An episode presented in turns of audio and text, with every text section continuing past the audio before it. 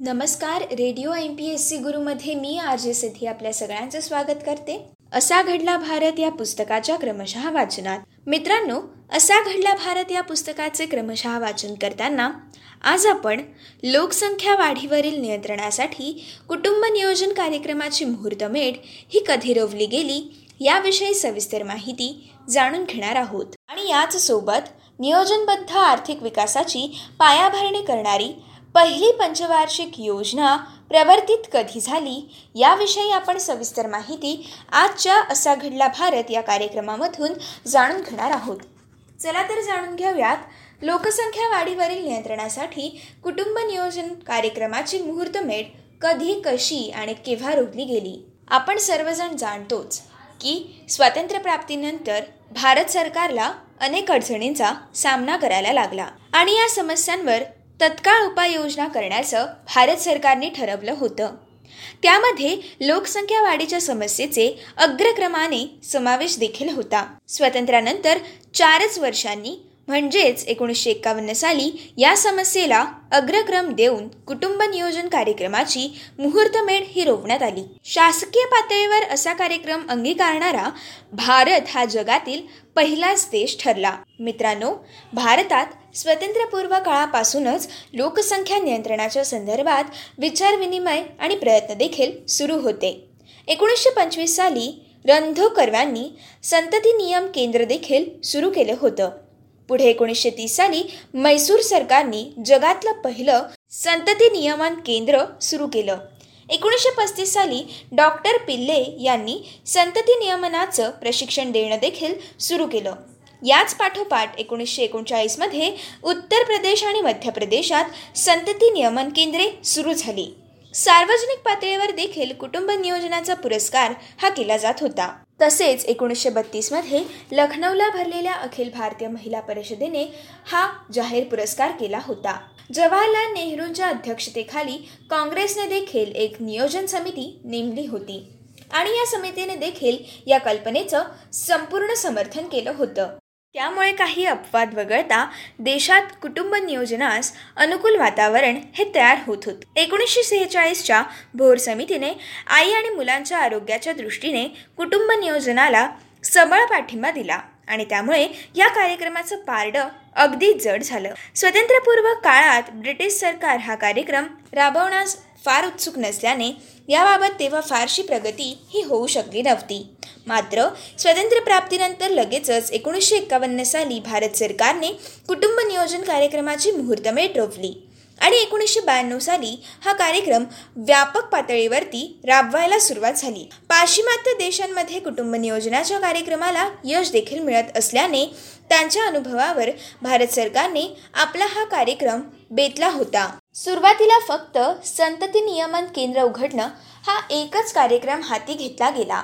त्यामागे लोक आपणहून केंद्रात येतील अशी अपेक्षा होती. ती अर्थात पूर्ण झाली नाही.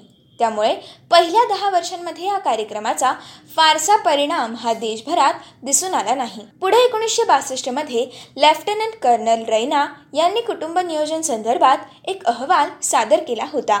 तेव्हापासून या कार्यक्रमाला नवीन दिशा लाभली. एकोणीसशे बावन्न सालापासून राबवण्यात आलेल्या या कार्यक्रमामुळे पन्नास वर्षांनंतर म्हणजेच सन दोन हजार एक नंतर भारताचा जन्मदर हा दर हजारी पंचवीसच्या आत येण्यात यश मिळालं. मात्र उत्तर प्रदेश आणि बिहारसारखी राज्य जन्मदर घटवण्यात बरीच मागे राहिली होती. कारण त्या ठिकाणी या कार्यक्रमाला अपेक्षित तसा प्रतिसाद लाभला नाही. परिणामी लोकसंख्या वाढीवर आळा घालण्यात बरंचसं अपयश हे सरकारच्या पदरात आलं. कार्यक्रम राबवण्यात सातत्य नसणं शासकीय पातळीवर घिसाडगाई होणं एका पाठोपाठ एक प्रयोग करत जाणं आणि अंमलबजावणीत अनेक त्रुटी राहणं अशा अनेक कारणांमुळे कुटुंब नियोजन कार्यक्रमाला मर्यादित स्वरूपातच यश लाभलं.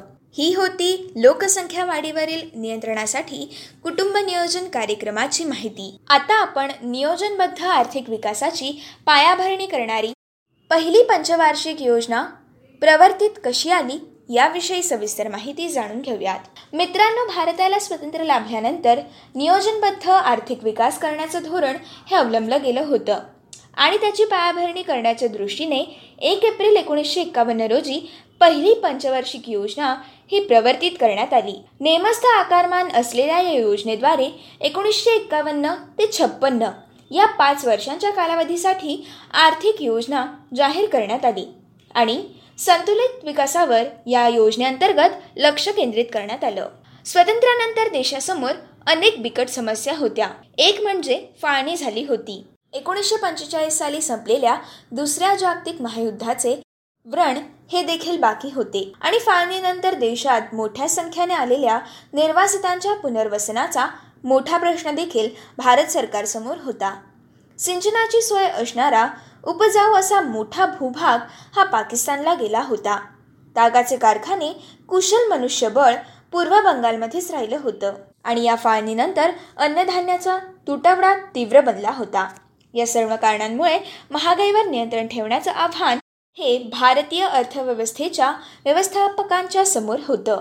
त्यामुळे पहिल्या पंचवार्षिक योजनेच्या जडणघडणीत या साऱ्या समस्यांचं आणि तदनुषंगिक उपाययोजनांचं प्रतिबिंब पडणं हे अगदी सहज आणि स्वाभाविकच होतं. अशी परिस्थिती लक्षात घेता स्वाभाविकच कृषी विकास आणि त्याचप्रमाणे अन्नधान्याच्या बाबतीत स्वयंपूर्णता या दोन बाबींना पहिल्या पंचवार्षिक योजनेत प्राधान्य देण्यात आलं. त्याच्या जोडीने वाहतूक आणि दळणवळणीच्या यंत्रणा आणि व्यवस्था निर्माण करण्यावर देखील भर दिला गेला होता. ढोबळ मनाने बघितलं तर पहिल्या पंचवार्षिक योजनेचा सर्वसाधारण भर हा संतुलित विकासावर होता. मित्रांनो पहिल्या पंचवार्षिक योजनेचा आकारमान हे जवळजवळ एकूण तीन हजार आठशे सत्तर कोटी रुपये एवढं होतं. यातील सरकारचा खर्चाचा वाटा हा दोन हजार सात कोटी रुपयांचा तर खाजगी क्षेत्रांचा सहभाग हा अठराशे कोटी रुपयांचा धरण्यात आला होता. या योजनेअंतर्गत एकूण खर्चातील सरकारी आणि खाजगी क्षेत्रांचा वाटा टक्केवारीच्या भाषेत अनुक्रमे त्रेपन्न टक्के सरकाराला आणि सत्तेचाळीस टक्के खाजगी क्षेत्राला असा होता. योजनेच्या कालावधीत सरकारी खर्चाचं प्रास्ताविक आकारमान हे जवळजवळ दोन हजार सत्तर कोटी रुपयांचं असलं तरीसुद्धा प्रत्यक्षात खर्च हा एकोणीसशे साठ कोटी रुपयांचा झाला होता. सरकारी खर्चाचा सुमारे एक तृतीयांश वाटा हा शेती आणि सिंचनाकडे वळाला होता. वाहतूक आणि दळणवळणासाठी एकूण खर्चाच्या सत्तावीस टक्के रक्कम ही देण्यात आली होती. तर शिक्षक आणि आरोग्यदायी सामाजिक सेवांकडे खर्चाचा वाटा हा जवळजवळ बावीस टक्के वळवण्यात आला होता. या एकंदर खर्चापैकी देशांतर्गत साधन सामग्रीद्वारे चौऱ्याहत्तर टक्के खर्चाची तरतूद ही करण्यात आली होती. तर परकीय साधन सामग्रीचा वाटा नऊ टक्क्यांचा होता. उर्वरित निधी तुटीच्या अर्थभरणेद्वारे उभारण्यात आला होता. मित्रांनो स्वतंत्र भारताचा नियोजनबद्ध विकासाचा हा पहिलाच प्रयत्न असूनही पहिल्या योजनेत बहुतांश उद्दिष्ट ही एकोणीसशे छप्पन सालापर्यंत यशस्वी करण्यात भारताला यश मिळालं होतं. त्यात या काळात अनुकूल हवामानाची साथ लाभल्यामुळे शेती उत्पादन संदर्भातील विविध उद्दिष्टांची पूर्तता देखील झाली होती. याचबरोबर अन्नधान्य उत्पन्नाची परिस्थिती सुधारल्याने पुरवठ्याच्या आघाडीवरील चित्रही समाधानकारक राहिलं होतं. आणि यात सगळ्याचा परिणाम म्हणजे अर्थव्यवस्थेतील सर्वसाधारण किंमत पातळीचा कलही उतरताच राहिला. या सगळ्यासोबतच पावसाने साथ दिली. आणि यामुळे अन्नधान्य उत्पादनाच्या बाबतीत स्वयंपूर्ण होण्याचं ध्येय हे गाठण्यात आलं होतं. भारत आणि पाकिस्तान यांच्या फाळणीनंतर देशात आलेल्या निर्वासितांचं पुनर्वसन योजनेच्या कार्यालयात बहुतांशी पूर्णत्वास नेण्यात यश देखील लाभलं होतं. एकंदराने विचार करता संतुलित विकासावर लक्ष केंद्रित करणाऱ्या आणि नेमस्त आकारमान असणाऱ्या या पहिल्या पहिल्याच पंचवार्षिक योजनेची सांगता ही समाधानकारकच झाली होती. ही होती असा घडला भारत. या पुस्तकाच्या क्रमशः वाचनमधील आजच्या भागातील माहिती. पुढील भागामध्ये आपण पुढील माहिती जाणून घेणार आहोत. तोपर्यंत असेच काही वेगवेगळे कार्यक्रम ऐकण्यासाठी ऐकत रहा radio M P S C Guru. Spreading the knowledge powered by Spectrum Academy